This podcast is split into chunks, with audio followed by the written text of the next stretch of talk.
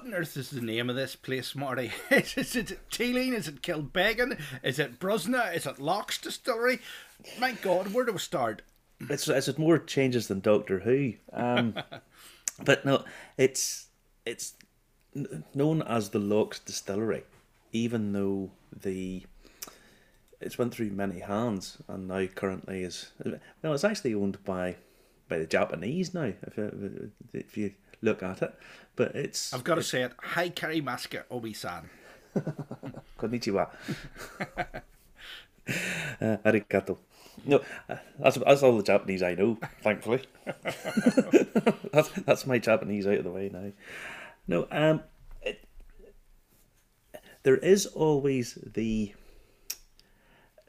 people throwing uh, numbers about to try and make themselves seem and appear older than they are. That's that's always been really a case with Irish whiskey, uh, old distilleries, whiskey in general, because for many people, age lends itself to gravitas, you know. Um, but the thing about Locke's Distillery, when they say they are the oldest distillery, they are quite right. Uh, the distillery buildings some of them do date back to the original distillery back in 1757. Uh, ish. Ish is probably a good way of putting it. Um, but they have they have a, a, massive history, huge amount of history, and a massive massive following throughout history. Uh, British Prime Minister Sir Winston Churchill, no less, and Flann O'Brien, the Irish novelist, were were uh, great devotees of the, the distillery. Yes, um, Church, Churchill um, absolutely loved it. He thought it was uh, fabulous stuff. Um, but then again, to be fair, I think Churchill liked most alcoholic beverages. I don't think I don't think it was limited just to Locke's, but no, he he, he had a penchant for uh, good whiskies, and that was uh, certainly one that that uh, he liked.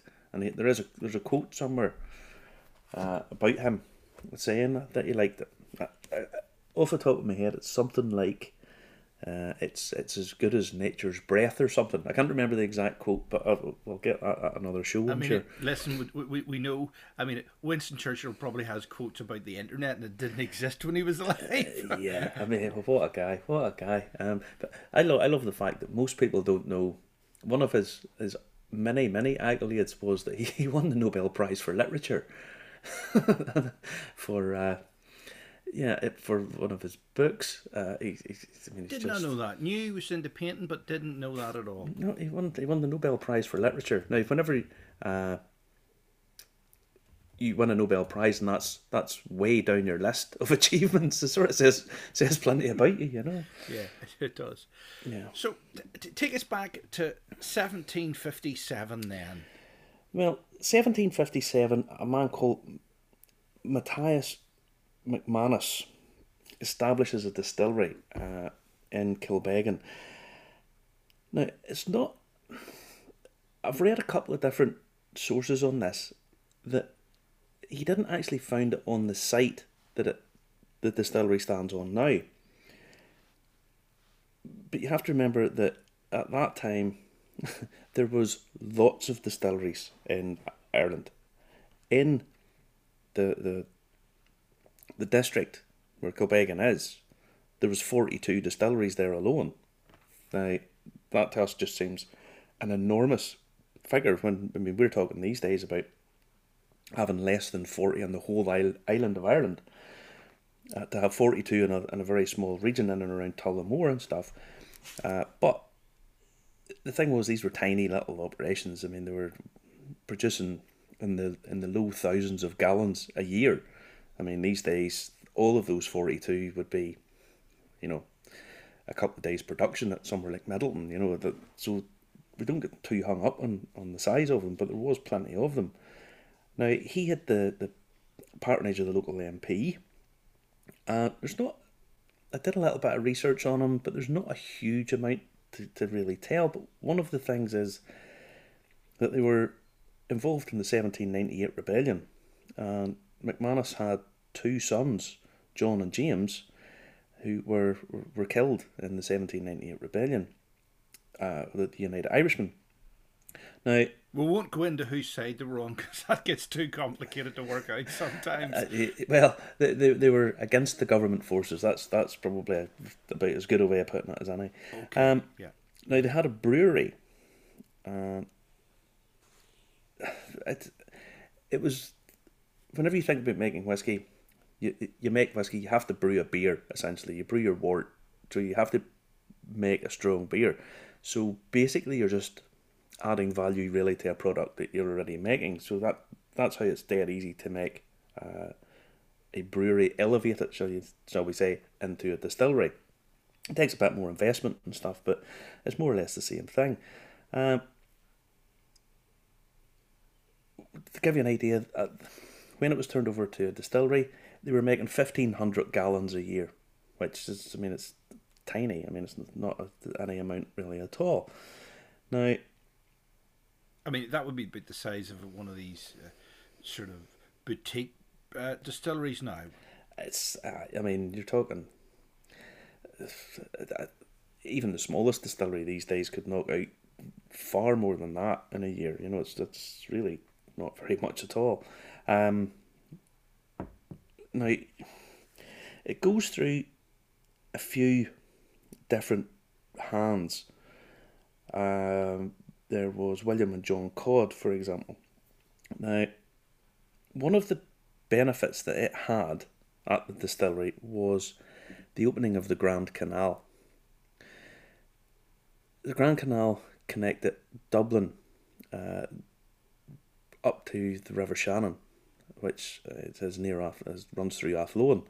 So it really opened up all of that, where you, you because it's close to to the canal, you can get goods in and out, and it's important to have the in and out uh, aspects to this.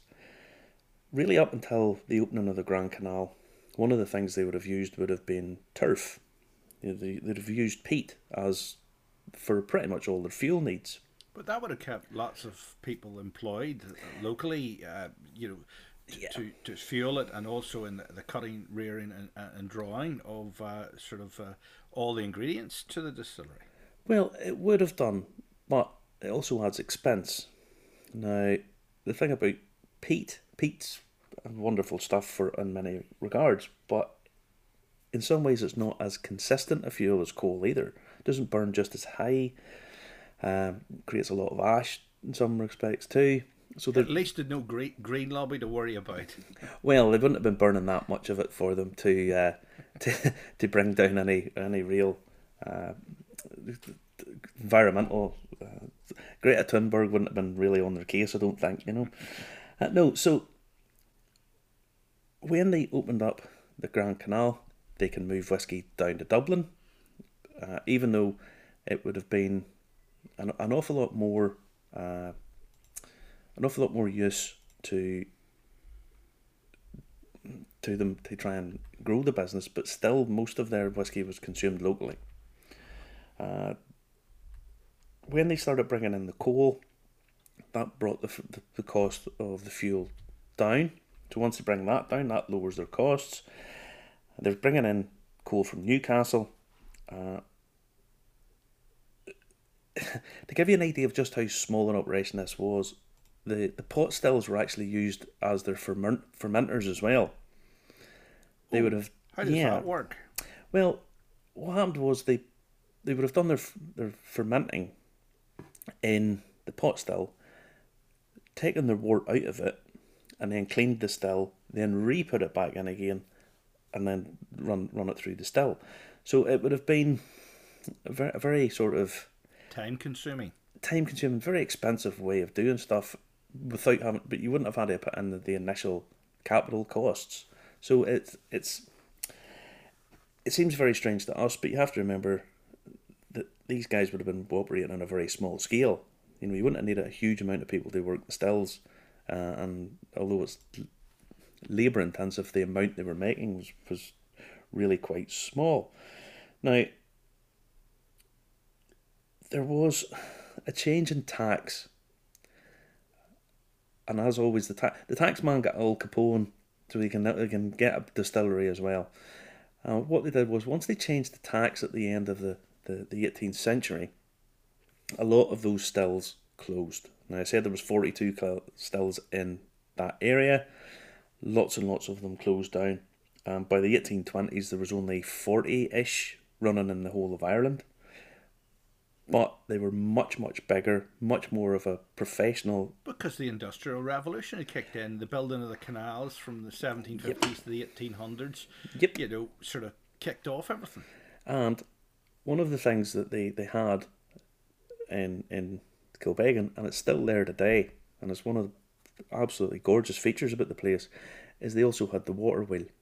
The water wheel was one of the places that they, they were able to then use that to to to give them power as well. So they had they upgraded and lowered their costs, and they were making an awful lot more stuff. Now, if you skip along until John Locke buys the place. Now, Locke is who is the most famous of, of the people who. And he was one of these industrialists that really treated the staff extremely well. He did. Now,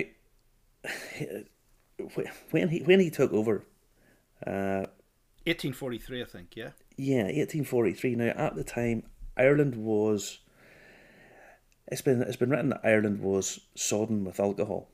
Uh, their their per capita amount of alcohol that they drank was huge. I mean, people drank an awful lot of stuff. And you're, you're into the years of the Great Hungers.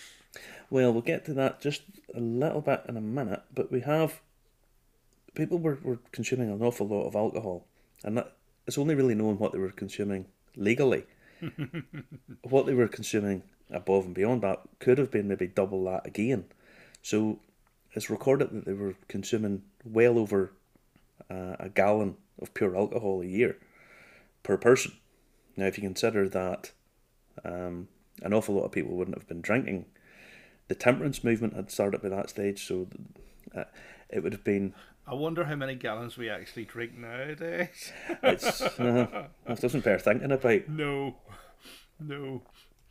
But when John Locke arrived in the 1840s, uh, he had actually been running a distillery in Tullamore.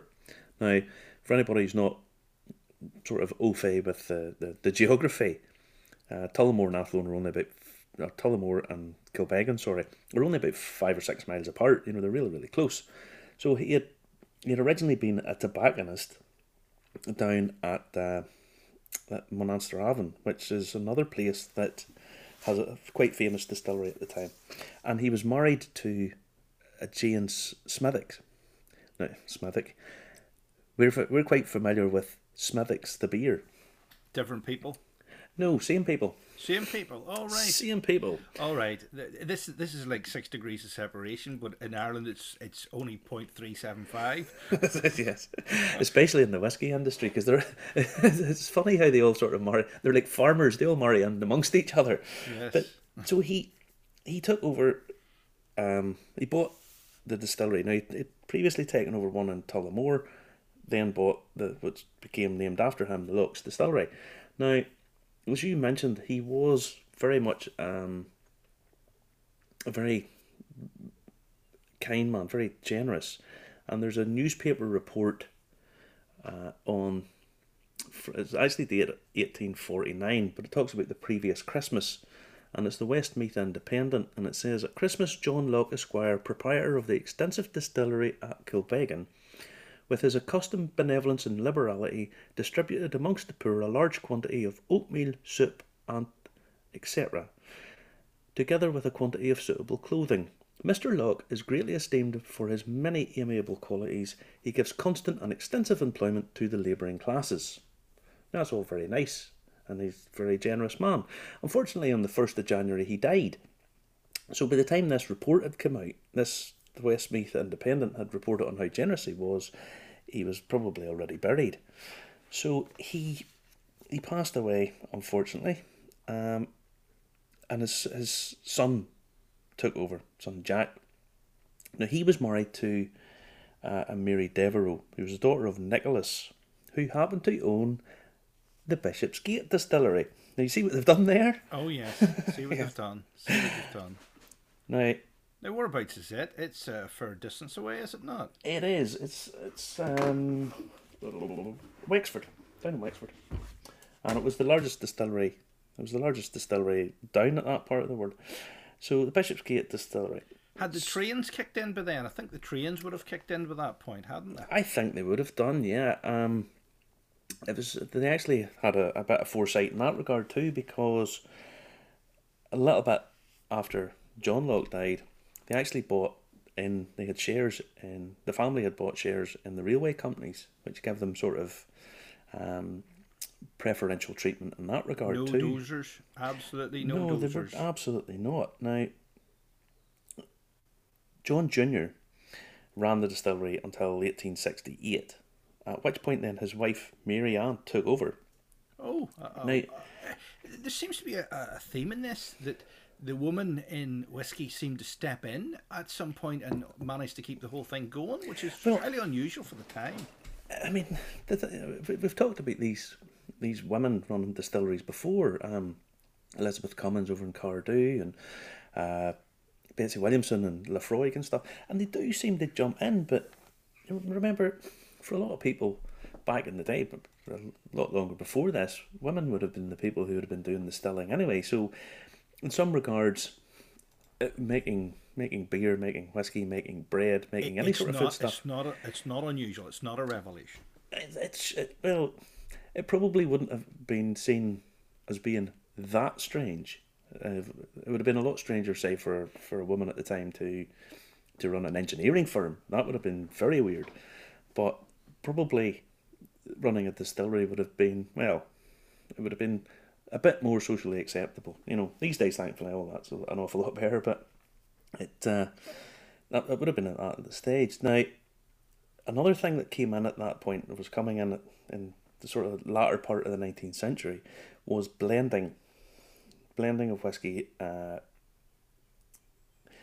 Kilbeggan didn't put in uh, a coffee still now if we've talked many times anybody's listening to this will probably understand this a coffee still is a continuous distillation process it's one of the big tall uh, with plates in it it's a big tall still It's more economical. There's less cleaning. It's Absolutely. more controllable. All this lot. Yeah. Absolutely, but the spirit coming out of it is an awful lot lighter. It's got uh, it doesn't have as much flavour, but it's much cheaper. Now the blending, you take a, a, a much heavier, uh, flavoursome whiskey, like Kilbeggan, and put it into your grain whiskies.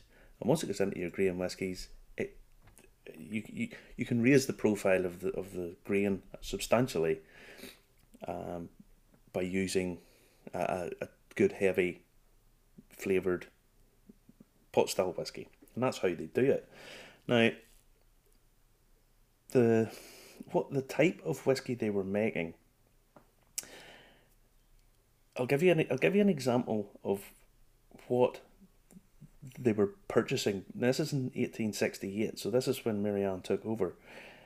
Their expenses for their grains or for their, the cereals that were using was £4,344 for barley, £2,795 for malt, and £1,820 for oats. Now, oats at the time were half the price of, wheat or half the price of barley. So that tells me that the mash bill that they were using was probably in and around 30% oats. Which, if you if you talk to any of the the guys who are looking into uh, heritage mash bills and that kind of thing, tell you that oats played a huge part in Irish Irish mash bills back in the day, and that goes to prove it. I mean, they were spending if you allow for um, the fact that oats was half the price of your barley, they're spending almost as much on oats as they are on barley. Um, So so you can't. Now, obviously, you have to have your, your, your malt in there because that's where you get your enzymes to to to to ferment. You need those. So you're you're probably talking there could have been about thirty percent plus oats in the mash bill, which would have given a very very creamy, very uh, very different flavour profile than we would be used to today. Very different. Now they went from production went from sixty thousand gallons to in eighteen eighty six they were making hundred and fifty seven thousand gallons. Now that's some jump. You know, it's well over ten times what the distillery had originally been making back hundred years previous. And then, of course, Alfred Barnard comes knocking on the door in Oh. 1887, doesn't he? He does, and unlike in Belfast, they let him in. Now, again, you go through Barnard, and he talks about it, and he, you know, he talks about Kilbeggan and stuff, and I'll not labour too much about Barnard because he's it's there to be read. Um, he's he's fabulous, but Mary began to start taking a, a, a back step, back seat once her, her two sons really got up in, in the 1887. Um, so they were running and they were wanting to expand as well. Um, they, they, they built new warehouses because obviously they need somebody to store that. Uh, Now, one thing that they did do, and this this again, it shows you the sort of modern thinking that these days this seems unusual, but back in the day it wasn't that. It, was, it wasn't unusual. The project that Waterford are undergoing at the minute, they they have a girl called Grace O'Reilly, who gets involved with the, the, the you know the seeds and giving advice to farmers and all this. Well, the the Locke brothers were involved with the Seed Barley Association, and they were distributors of seed to the farmers. So they give the seed that they needed for their whiskey to the farmers, and then give advice on how to grow it. So we think it sounds like there's a lot of terroir going on there to me. well, I don't know necessarily they would have seen it in that regard, but it, it goes to show you that what we think as being, oh, this is all new and uh, it totally something alien to the industry at the minute, is really not that alien at all. Um, these guys understood that this was something of importance. So you know you have to you have to think that that's uh, very forward thinking on their part. They were obviously clever clever guys. Now, 1907, James Locke was writing. By this stage, they'd sort of become involved in politics, which is hardly unusual. Uh, James was writing about fixing roads, and he said that in the north of Ireland, where I have most of my business, lots of what they were making in Kilbeggan was being shipped up to Belfast. Okay, Please. was there was there a reason for that? Yes, because they were supplying the likes of Dunville's and Kirker and Greer. Right. Belfast, there's this history that says that Belfast, or Ireland, sorry, didn't adopt the, the coffee stills that the industry failed because they didn't adopt the the continuous still. They stuck with the patent stills and all this kind of stuff. It's not actually true. Seventy percent, seventy-five percent of the whiskey being made in nineteen oh seven in Ireland was grain whiskey. Right. The problem was that lots of the distilleries didn't adopt them. Lots of the smaller distilleries didn't adopt the pot still or didn't adopt the grain still, they stuck with the pot still. Now, only by by the end of World War One, uh, Irish whiskey was about eighty percent grain whiskey. So it goes to show you just how much they were actually making. Now, lots of that was actually being the grain whiskey was being exported to Scotland because they couldn't keep up because they were selling so much by this stage. Now, because Locke's had been producing huge amounts of the whiskey, they they were supplying it for blends. Now, whenever they were supplying it for the blends, a little goes a long way, and they overproduced. They produced too much. So by 1924, um, by this stage, the creation of the Irish Free State, uh, De Valera and stuff had basically went in a trade war with the UK, cut off the supply to one of their major markets. Also, you've lost the empire, seals, It's the old agrar- agrar- agrarian economy. It never works, does it? Uh, not really, no. So they lost it. They lost the British market. The prohibition in the states played a part, but Locke's didn't supply huge amounts to America. Um, so it basically sat idle. They had enough stock. They didn't need to distill. They were able to sell off the stock in pieces. But by 1931, things had started to pick up again, and the distillery started. Now, at this point, there was none of the family really running the, the distillery at this point. None, none of the shareholders were really in charge. They had all, all the family had sort it of It was the granddaughters of Locke, Mary Evelyn and, and Florence Emily, by that stage. Well, it was, but they weren't really, really looking after the distillery. And they left it in the hands of, of the management, who got themselves involved in a little bit of sly trade. What they were doing was they were running a night shift, and this was a little bit later in the sort of in, in the nineteen forties. They were running a night shift with the help of a, a corrupt excise man, and Never. yeah, so imagine. So basically, what they were doing was they were making new make spirit, cutting it with more mature, uh, mature stock, and passing it off as Locke's and selling it without paying any revenue on it. So lots of these guys were making making seriously good money. Right, I would imagine so. Yeah. Now, And nobody's ever going to check their tax returns because they're in, in cahoots with the tax man. well, the taxman can very easily, when there's not massive oversight, you can certainly doctor certain pieces of bits and bobs. You know. Yeah.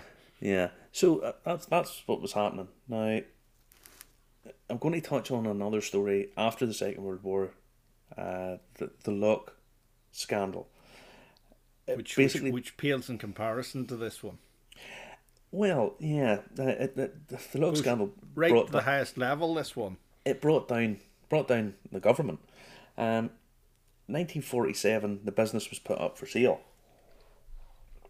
Um, and eventually a syndicate came in, and they put in a bid of three hundred and five thousand pounds. Obviously, a huge amount of money at the time. So the sale was agreed. There was, um, as a sweetener, they were given some more uh, export licenses, so that looked as if they were going to be able to export more to the UK or more to Britain and so on and so forth. But it turned out to be a fraud, and some of the Fianna Fáil TDs were, were implicated and involved. There was accusations that De Valera had been given a gold watch, um, Swiss Swiss watch, no, no less. a, a gold Swiss watch, yeah. Oh yeah, if if you wanted to commit anything, I would take one of those new Rado ones in ceramic. They're just three thousand and thirty six pound. I, I, I'd even settle for a decent Rolex. If you know, if somebody wants to bribe me, I'm, I'm, I'm, I'm saying that. I wouldn't say it was cheap, but I'm, I'm easily accessible.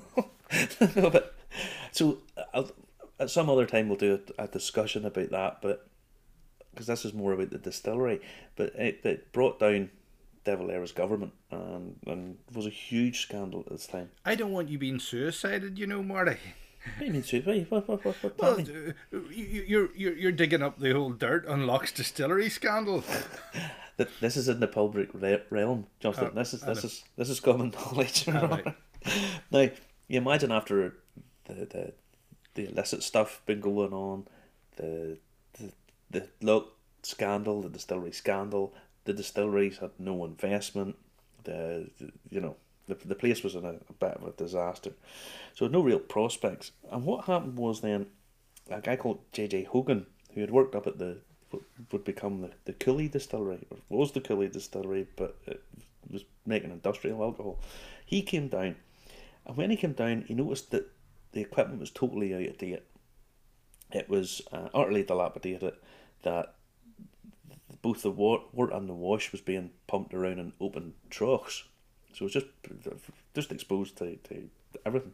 So he spent fifty five thousand renovating it um, to modernise the whole place, uh, and they started distilling again. They were running the stills, and they started turning up a, a small profit. They were you know they were on their up. Now the fifty five grand was funded by an overdraft, but then along comes the tax man. Good old customs and re- uh, revenue Oh yeah.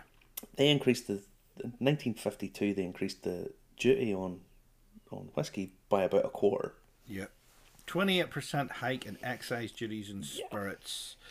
Drastic Yes. decline in domestic whiskey sales. exactly now it went from bad to worse and in 1953 it closed down so the year after that it closed down now they still had huge stocks i mean they had all of these distilleries when they closed they have hundreds of thousands of gallons of stuff so 1963 a man called Karl Heinz Miller bought all the remaining stock for £10,000 Now, he sold most of it in Germany, where he was from, under the, the brand Old Galleon. And he made a fortune. He made an absolute fortune out of it. Now, I'd imagine those would be nice ones to pick up at an auction because mm-hmm. the, the, old lock, proper lock, uh, matured stock, you know. Uh, now, in ni- the 1970s, they, they hadn't been distilling, obviously. The four old pot stills, the copper worms, the copper cooling systems were all scrapped and sold to a scrap dealer for £15,000. Now, the week after the scrap dealer bought it, the market fell out of the, the copper industry, copper scrap, and he basically lost money on it. That was one week. If it had happened, if the market had dropped out of the copper scrap industry a week earlier, chances are we could probably have had those stills yet. You know, all that stuff could still have been there. Mm-hmm.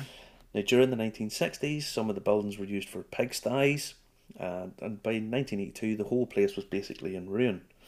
Now, the Kilbeggan Preservation and Development Association was formed, and they really come to the rescue of the whole place. And they, in 1983, they restored the old water wheel. They restored some of the buildings using donated timber and whatnot. But they still kept the license. All the owners of the buildings kept paying a £5 fee, which meant they could keep the distiller's license. Now, Dr. John Teeling bought over Cooley. I'm not going into that just at the minute, but he, he in 1987 he needed warehousing um, to, to store his whiskies. So they bought over the Kilbeggan distillery. Now that gave him access to the warehouse, but it also gave him access to the name and all of that sort of stuff. So that's why they were bringing out uh, Kilbeggan and Locke's whiskey and uh, made Killy. Now in two thousand and seven, now Cooley had been sold to Beam Suntory. And then in 2007, 250th anniversary, they started distilling again. And there was McManus's, there was Codds, there was Lockes there, all to witness the firing of the pot stills. Yes, fa- descendants of the families of uh, people who had owned it. Now, they were making a tiny little bit, let's be honest. Um, but one of the stills that they have, and I still have, came from Tullamore and is actually 180 years old. Now it was sent to Scotland, it was sent to Glasgow to be refurbed and refitted, and it was brought back, and now it's it's it's working away. Now it's ironic that some of the brands that have Kilbeggan distilling company on them aren't actually made there. You know, Tyrconnell, uh, Connemara, even the Kilbeggan single grain and the, and the blend aren't made there. But they have brought out their own brands now that is actually made there. They have a Kilbeggan small batch rye and they have a single pot still. Now, the single pot still it says that it's made to a uh, family recipe. Uh, because of the technical file, uh, you're allowed 5% other uh, cereals other than uh, malt uh, and un- malted and unmalted barley, kind of five percent other cereal. And in this, they have two and a half percent oats.